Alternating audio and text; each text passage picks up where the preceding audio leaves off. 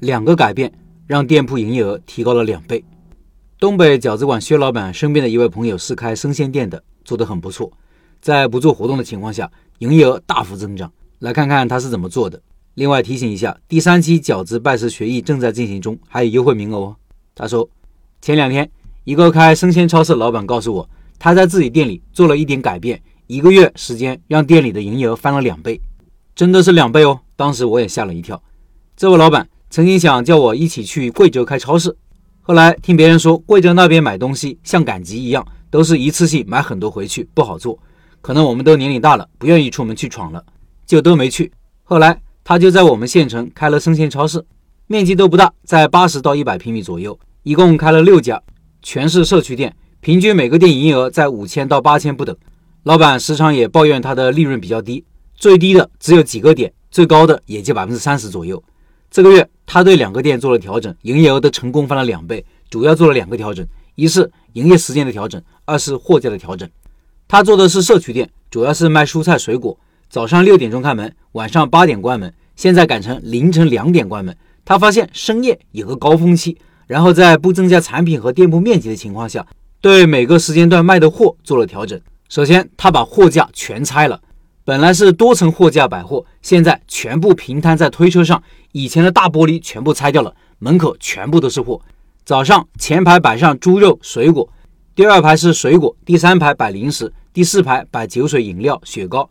早上主要是买菜的，菜放第一排，推车是堆起来放的。车身上大字写着特价价的价格，比隔着玻璃看醒目多了。以前价格都在反面，外面只能看到货，要进去里面才能看到价格。就这么个调整，早上一直的排队。到了中午，第一排摆上雪糕、饮料、酒水，主要是冰啤酒；第二排水果，第三排零食、蔬菜放在最里面了。中午天气热，冷饮、啤酒放成堆在第一排，顾客都是成堆的搬。那些在外面干活的工人、三轮车拉货的吃快餐都不在店里吃，买了盒饭后就抱一箱啤酒围在一起吃，还能带着卖雪糕。下午到了放学、下班时间的时候，第一排摆上蔬菜。第二排摆零食，第三排水果，第四排酒水、饮料、雪糕。因为这个时候是接完孩子回家做饭买菜的，进来也会带点水果零食。到了晚上八点以后，就把水果放第一排，第二排摆上雪糕、酒水、饮料，第三四排摆零食。蔬菜没有了，蔬菜就算没卖完，也不会陈列出来。晚上出来遛弯的也会带点水果零食。深夜十二点以后是他进水果的时间，以前都是安排一个人开门收货清点，第二天一早再拆箱整理。现在直接在门口卸货，就摆在门口卖，一边卖一边往里面整理。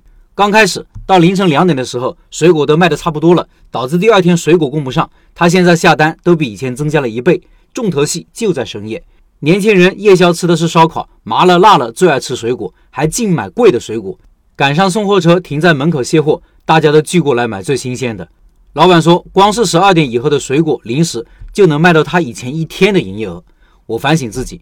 开店就要善于发现，有的时候改变不需要太大，但效果是显著的。疫情影响的是大环境，每个人都面临一样的条件，但是每个人却有不同的结果。每个时代都需要迭代更新，有人倒下就会有人站起来。如果不让自己脱颖而出，就只能被大环境吞噬掉。另外，东北饺子拜师学艺项目正在进行中，现在还有优惠名额，扫码加入交流群和领取介绍资料，可以在群里面和薛老板交流。音频下方有二维码，扫码进入。